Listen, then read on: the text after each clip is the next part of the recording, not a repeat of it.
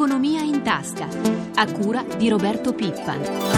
sette e trentotto minuti e cinquantaquattro secondi, buongiorno a tutti voi. Spending review in primo piano, ieri è stata la giornata degli incontri, prima gli enti locali, poi le parti sociali. Il Premier Monti ha detto che la razionalizzazione della spesa non sarà una nuova manovra, ma un insieme di interventi strutturali.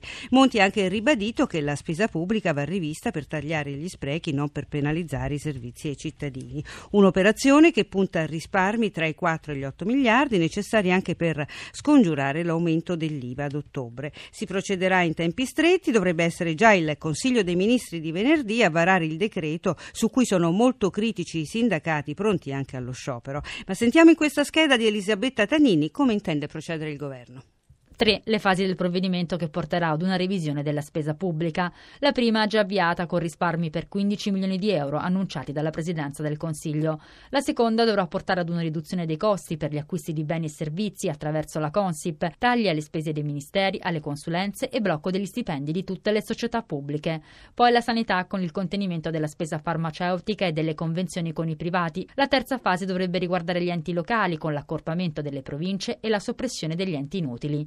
Molti dei risparmi, secondo le intenzioni del governo, arriveranno dagli interventi sul pubblico impiego, blocco degli stipendi, assunzioni ridotte, concorsi sospesi, buoni pasto decurtati. Previsto nella bozza che verrà presentata venerdì al Consiglio dei Ministri un taglio del venti per cento dei dirigenti della pubblica amministrazione, del dieci per cento dei dipendenti e di un altro venti per cento delle consulenze. Inoltre le risorse dovute dallo Stato alle regioni vengono ridotte di settecento milioni per quest'anno e di un miliardo per il prossimo, scongiurato l'aumento dell'I V A ad ottobre che scatterà solo a gennaio duemilatredici, ancora in forza il blocco delle tariffe di luce e gas fino al trentuno dicembre duemilatredici.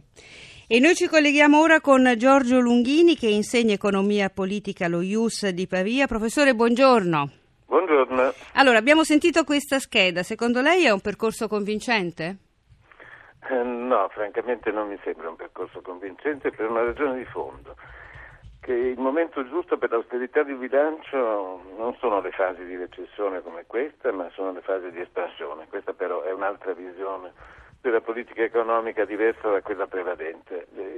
L'idea di rinviare, se non di eliminare l'aumento dell'I V A è naturalmente opportuna. L'I V A è un'imposta fondamentalmente regressiva e che aumenta il costo della vita. Però le misure che intraprese oggi hanno, al pari del... dell'aumento delle imposte, effetti recessivi. Eh, non valgono affatto ad avviare quella seconda fase che ancora non è stata avviata, che è quella della uh, ripresa. Aggiungo anche che sul piano dei tagli ci sarebbero alcune voci che non sono state prese in considerazione, la principale di questa è quella dei trasferimenti alle imprese, trasferimenti alle imprese che sono fonti di inefficienza quando non anche di illegalità, e d'altra parte preoccupano tagli a servizi sociali fondamentali come la sanità e uh, l'università. Eh, Senta questo... professore, comunque sulla sanità si interviene? Sì, si interviene ma uh, con dei tagli. E sì, questo certo. Mi pare molto preoccupante. No, io certo. Capisco, il punto della razionalizzazione è sicuramente importante, questo non c'è dubbio alcuno. Che ci siano degli sprechi è fuori dubbio, ma a ciò si potrebbe provvedere per esempio con una centralizzazione degli acquisti e con una rinegoziazione dei prezzi praticati dai fornitori alla pubblica amministrazione. Non mi sembra questa la strada battuta. Ancora non vedo perché anche alla luce della Costituzione italiana non si pensi a un'imposta sui grandi patrimoni in maniera da ristabilire un minimo di progressività al sistema fiscale italiano. Senta professore, una cosa che fa molto discutere, ha sollevato i commenti negativi dei sindacati, è questo taglio del pubblico impiego. Ehm, si parla del venti per cento per i dirigenti, dieci per cento per i dipendenti, eh, con mobilità forse per due anni in deroga alla legge Fornero. Insomma, tornerebbero le deroghe alla legge Fornero che invece sono state messe molto in discussione per la vicenda degli esodati. Degli esodati, certamente. Questo è uno degli aspetti critici di questo provvedimento, se verrà confermato. L'altro è che si tratta pur sempre di tagli lineari. Eh, qualcosa da tagliare nella pubblica amministrazione è indubbio che ci sia, ma non credo che si possa procedere a colpi di percentuali, bensì con indagini accurate di settore, settore per settore, cercando di salvaguardare quel che è possibile dello Stato sociale nel nostro Paese. Senta professore, lo accennavo prima, c'è stata una forte reazione, i sindacati minacciano persino lo sciopero, un braccio di ferro, mentre invece è positivo il commento di Confindustria. Secondo lei come finirà questo braccio di ferro tra sindacati e governo? La cosa notevole è che il governo Monti è riuscito a ristabilire l'unità fra le diverse confederazioni sindacali e non credo però in ogni caso che il governo non possa non tener conto di questa opposizione, che delle ragioni ovviamente ha. Noi la ringraziamo professore, buona giornata. Buona giornata. Cambiamo argomento, parliamo di Fiat, perché la Fiat rimane sempre al centro delle polemiche. Ieri l'amministratore delegato del gruppo, Sergio Marchionne, a Torino per la presentazione del nuovo modello cinquecento L, ha risvegliato nuovi timori sul futuro della fabbrica, delle fabbriche Fiat in Italia. Se la crisi continua e non riusciamo a dirottare la produzione verso il mercato americano, ha detto Marchionne, c'è uno stabilimento di troppo. Ma sentiamo il nostro inviato a Torino, Luca Patrignani. Da un lato gli Stati Uniti, dove Fiat continua la scalata Chrysler, ormai è sopra il sessantuno per cento dell'azienda americana, dall'altro l'Italia, dove invece il mercato sprofonda. Continuano le polemiche con la FIOM sulla sentenza del caso Pomigliano e scattano anche nuovi giorni di cassa integrazione a Mirafiori. È diviso a metà, spaccato il mondo di Marchionne, ma i percorsi del lingotto di qua e di là dell'Atlantico restano comunque strettamente legati. A ricordarlo è lo stesso Marchionne, che riaccende i timori sul futuro dell'azienda in Italia. Se il mercato europeo resta in queste condizioni difficilissime e se non si riesce a indirizzare la produzione italiana verso il mercato americano, allora, conclude Marchionne, sarà necessario chiudere una delle fabbriche del lingotto nel nostro paese. Insomma, uno stabilimento di troppo. Noi lavoriamo per evitare uno scenario simile, ha detto Marchionne, ma il rischio c'è e per evitarlo dobbiamo avere la tranquillità per poter produrre in Italia. Il riferimento è alla FIOM e alla sentenza sul caso Pomigliano. Noi non abbiamo discriminato nessuno, sostiene il manager. Sul futuro invece della fabbrica di Mirafiori l'amministratore delegato di Fiat taglia corto. Per ora è tutto ok, ma gli investimenti si confermano alla luce degli andamenti del mercato. Se in Italia dunque il quadro resta fosco, in America le cose a Fiat Chrysler vanno bene anche sul fronte delle vendite. A giugno più venti per cento. Bene anche la Fiat cinquecento, due su tre vengono vendute all'estero. Per questo il lingotto punta moltissimo sul nuovo modello, la cinquecento L, inizialmente destinata a Mirafiori, ma che viene invece prodotta in Serbia. Le vendite partiranno in Italia a metà settembre. L'azienda conta di conquistare nuove fette di mercato, come spiega il capo del brand Fiat, Olivier François. La L sta per large. L'idea era di proporre ai clienti cinquecento, che sono numerosissimi, fra poco avremmo superato la soglia di un milione di clienti cinquecento, proporgli la possibilità di accedere a un'auto bella quanto la cinquecento, elegante, raffinata, ma in versione un po' più grande, più fruibile, molto comoda, non compromettere lo stile sulla funzione. Si è spento ieri a Torino Sergio Pininfarina, designer, senatore a vita, considerato il padre dell'auto Made in Italy. L'imprenditore torinese aveva ottantasei anni, cordoglio del Presidente della Repubblica Napolitano e del mondo industriale e sindacale. Noi sentiamo ora un ritratto che ci fa Gianmario Ricciardi.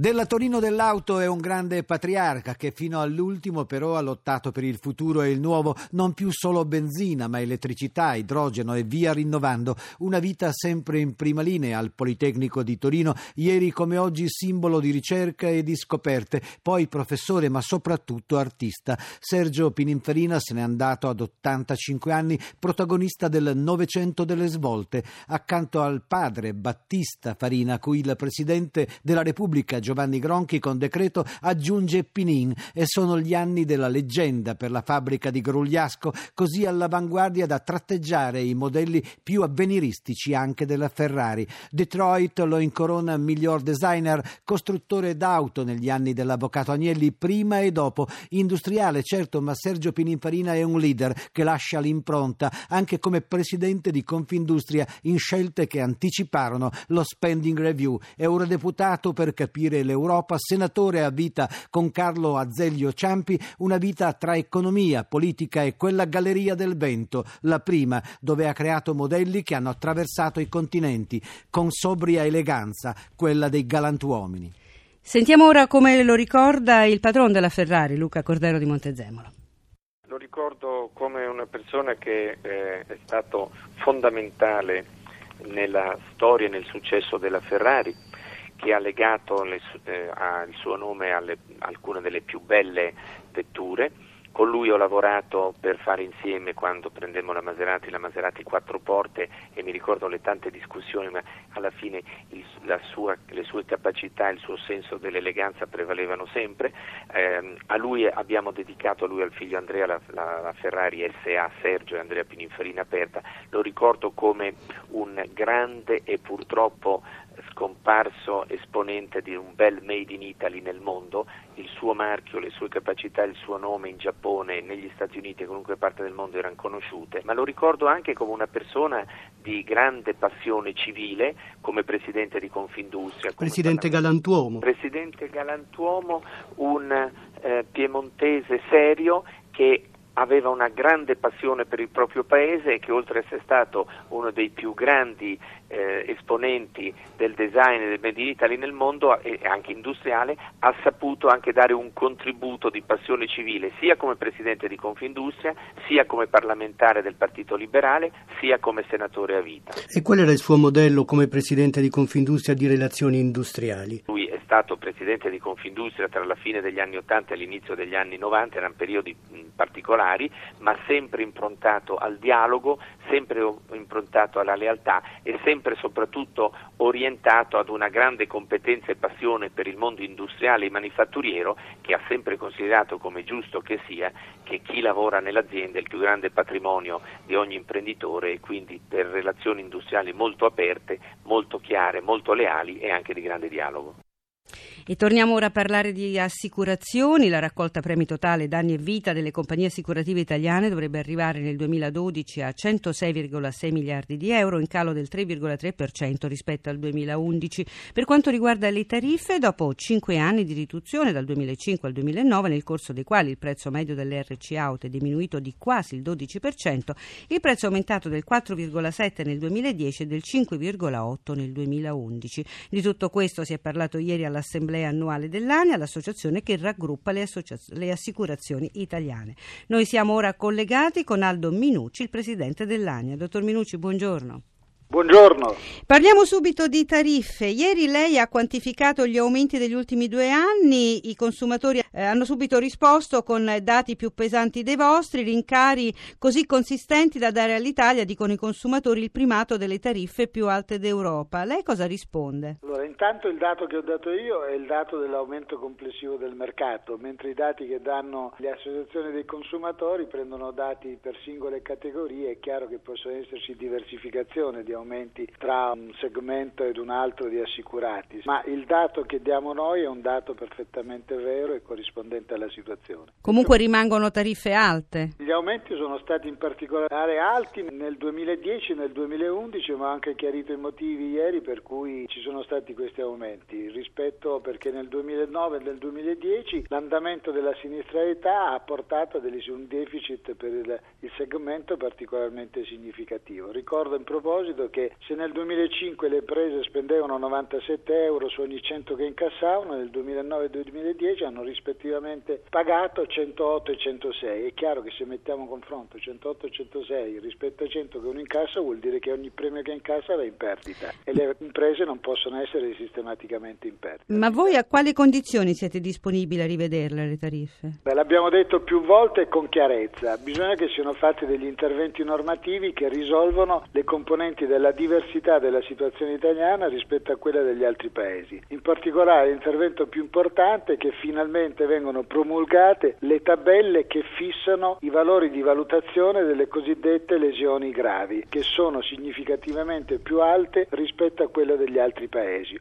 Un'ultima domanda con una risposta concisa. Il mondo assicurativo come sta affrontando l'emergenza terremoti in Emilia? Guardi, noi abbiamo detto in relazione che sostanzialmente eravamo favorevoli alla norma che il governo aveva presentato nell'ambito del provvedimento che regola la protezione civile. Il fatto che sia venuto meno questo meccanismo che incentivava le coperture assicurative attraverso dei provvedimenti agevolativi fiscali ci sembra che sia un errore, e lo stesso sottosegretario De Vincenti ha detto che il tema sarà sicuramente ripreso. Concretamente in questo periodo che cosa abbiamo fatto? Appena si ridurranno le componenti fondamentali che seguono il terremoto e quindi c'è un processo processo di stabilizzazione, le imprese continueranno a offrire i loro prodotti a copertura anche dei dati del de, de rischio sismico, anche in quelle zone, come hanno sempre fatto. Occorre però che il provvedimento sia esteso un po' a tutto il Paese e che ci sia una maggiore sensibilizzazione su questo tema. Presidente, noi la ringraziamo, buona giornata. Prego. Grazie, arrivederci. Siamo alla pagina finanziaria, ci colleghiamo con la nostra redazione di Milano. Maria Giovanna Lorena, buongiorno. Buongiorno. Allora, partiamo subito con le piazze asiatiche, stanno andando bene. Sì, giungono segnali positivi stamane dall'Asia, la borsa di Tokyo in rialzo dello zero virgola quarantacinque per cento, Hong Kong segna più zero virgola diciotto. Ed è stata una buona giornata ieri anche a Wall Street e in Europa. Sì, a New York l'indice Dow Jones ha guadagnato mezzo punto, più zero virgola otto per il Nasdaq. Wall Street oggi sarà chiusa invece per la festa dell'indipendenza. Per quanto riguarda l'Europa si prospetta un avvio positivo, i mercati si concentrano già sulle decisioni che potrebbero essere prese domani dalla Banca Centrale Europea, e cioè un taglio del costo del denaro sotto l'attuale uno per cento, e proprio questa ipotesi ha alimentato ieri, come dicevi, un clima di fiducia che ha spinto tutti i listini, Milano tra le migliori, più uno virgola trenta per cento.